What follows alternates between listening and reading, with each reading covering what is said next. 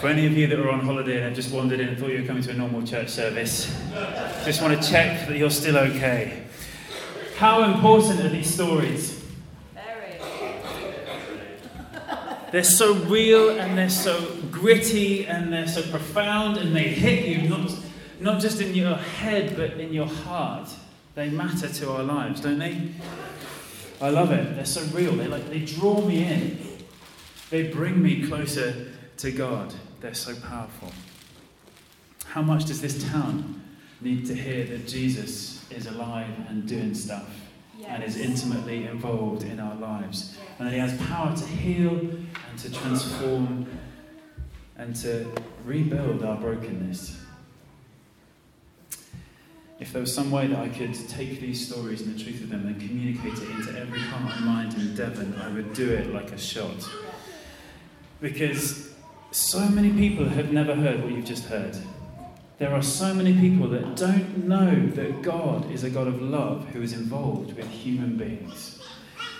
When you speak of the name of Jesus, or when you talk about God on the street, often you're met with a, a kind of glazed response, or it's almost like the name Jesus lends itself more to comedy.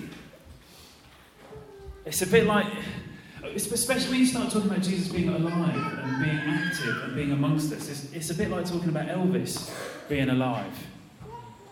To some people, they've got no frame of reference to what God is actually like or who Jesus actually is. And by the way, kids, if you don't know who Elvis is, he's basically the Justin Bieber of his day in the 60s. And he died, and there was a few believers back then that couldn't cope with that, so they said that Elvis was alive. And when you say God, all sorts of random stuff comes up for people. Everything from him being this old dude with a big beard on a cloud with a pretty angry look on his face, to God is everywhere and God is in everything and we are part of God and we are God. And everything in between. It's, it's a completely mixed bag. It's a minefield.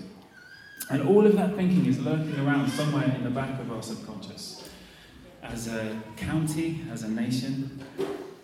And when, when those files come, like, like if, if our brains were a computer, if, if our, those files come to the front because somebody mentions Jesus, usually that glaze comes because there is, there is a, a thing that flashes up in our minds that, that Jesus is irrelevant. That God is irrelevant. He has no relevance to my life. And understandably, we don't have time for stuff that isn't going to make a difference to my life, that isn't easily applicable to my life. So the call of God and the whisper of God and the love of God and the grace of God is deleted all the time.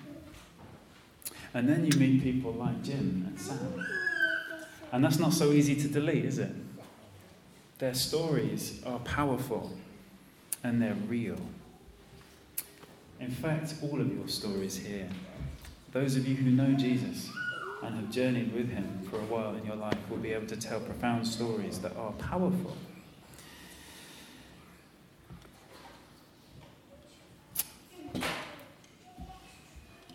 When we hear of the real work of Jesus in people's lives, it hits us in a deep place. And there's something of a miracle that happens in us. We have a genuine spiritual encounter Something that seemed irrelevant or theoretical or even naive suddenly becomes important and tangible. We find ourselves somehow encountering God. It's like God is whispering in our ears. Why is that? Two reasons, I think. One, because we are designed to only be fully human in relationship with God. And secondly, because God is at work in your life. Doesn't matter who you are. Often people don't know what to do with that at first. So God is at work in my life. So this story that I've heard has a bearing on my life. What do I do with that? And you, the next thought that normally arises is something like this It's great for you, and I love what God's done in your life, but I'm not sure that this matters to me. I'm not sure this is relevant for somebody like me. Everyone's different, but a frequent thought process, something like this I'm pretty good. I'm a pretty good person. I have my good points. But if God is real, He would know what I can actually be like. and he would know everything I've done, and I don't think he'd be interested in me. And with that faulty reasoning, because it is faulty reasoning, we can privately disqualify ourselves from a life transforming relationship with a real God who loves us, really loves us, deeply, just as we are.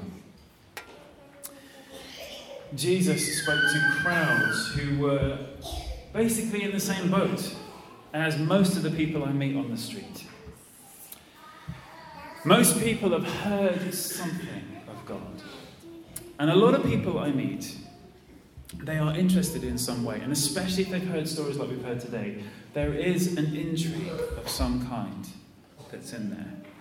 They may even have a spiritual hunger that is there under the surface. And so, knowing that people can be like this. Jesus, speaking to a similar crowd, he told the story of the prodigal son. I'm thinking we probably all know the story of the prodigal son, but it's basically a story where Jesus tells of a father and two sons. The younger son uh, dishonors his father by asking for his share of the inheritance early. He takes his father's money at the shock of the crowd because they can't believe the father has just given this son the share of his cash. He takes the cash, he goes to a distant country, he basically blows it on drugs and alcohol and prostitutes until the money is all gone. And of course, then his friends are all gone. And he finds himself destitute. And he takes up a job feeding pigs, which, of course, for any good Jewish family, that is the worst thing you can possibly do. They are the most unclean of animals. And as Jesus was telling this story, what would have really spoken to his, the crowd was that this was an absolutely shameful life. They would have condemned him so deeply. Everybody would have been first to pick up a rock and throw at this young man because he had just violated everything they knew to be good with regard to respecting God, respecting your family, respecting what you do with your money, but also feeding those pigs. That's just the lowest of the lowest of the lowest of the low. Jesus wanted to deal with the shame issue in the people in front of him. So he painted a picture that was more shameful than they'd ever heard before. And then he shot their pants off by showing them how the father responded when this lad came home. Because he didn't scold the son.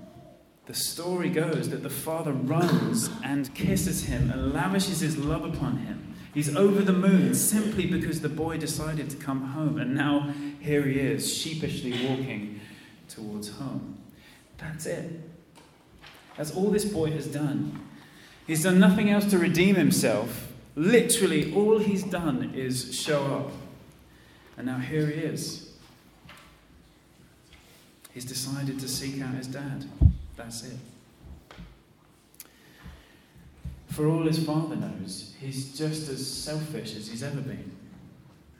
But he doesn't seem to care. He runs, which is also something which is unacceptable in that culture, unless there is an absolute emergency or you are driven with compassion.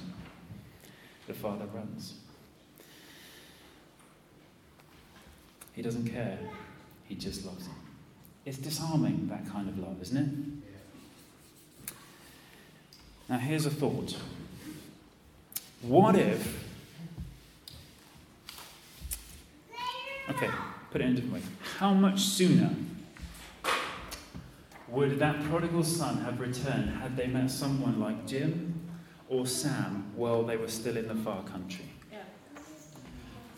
How much sooner would that prodigal have returned had they met someone like Jim or Sam while they were still in the far country? Much quicker, I believe. I believe that when people see the quality of your lives, when they sense that you have been with God, that you carry something of God's family resemblance, something of that divine love is upon you, and as they listen to you, they're going to want to run to Him.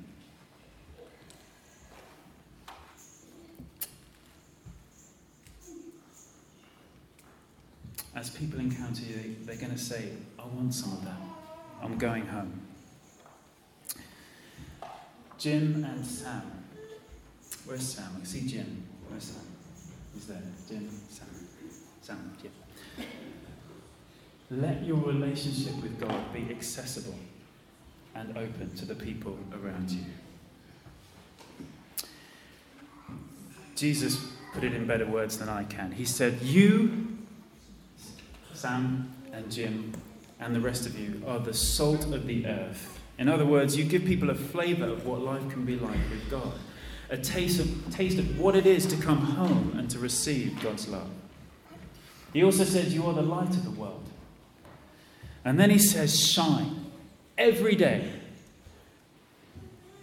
Matthew 5:16 Let goodness shine out for all to see so that everyone will praise your heavenly Father. Do you understand that? They will look at you, they'll run to him. They'll look at you, they'll run to him. And that is the call on your lives. Let's pray. Heavenly Father, I want to thank you so much for the power of these stories. I want to thank you for the way they speak to us, Lord. They set our minds reeling with questions, but also they call deeply to our spirits, Lord. Thank you so much for the evidence of grace that these two have shared. Lord, I pray that these two words shine bright, and I pray that everybody that feels far from you, that needs to come home, needs to know what it is to have your love lavished upon them and to be remade into a true son or daughter of God. Lord, I pray that everybody who needs to come home, that is in the vicinity of these two, would see the grace that is upon these two. And I pray that many would run home having met them. In Jesus' name, amen.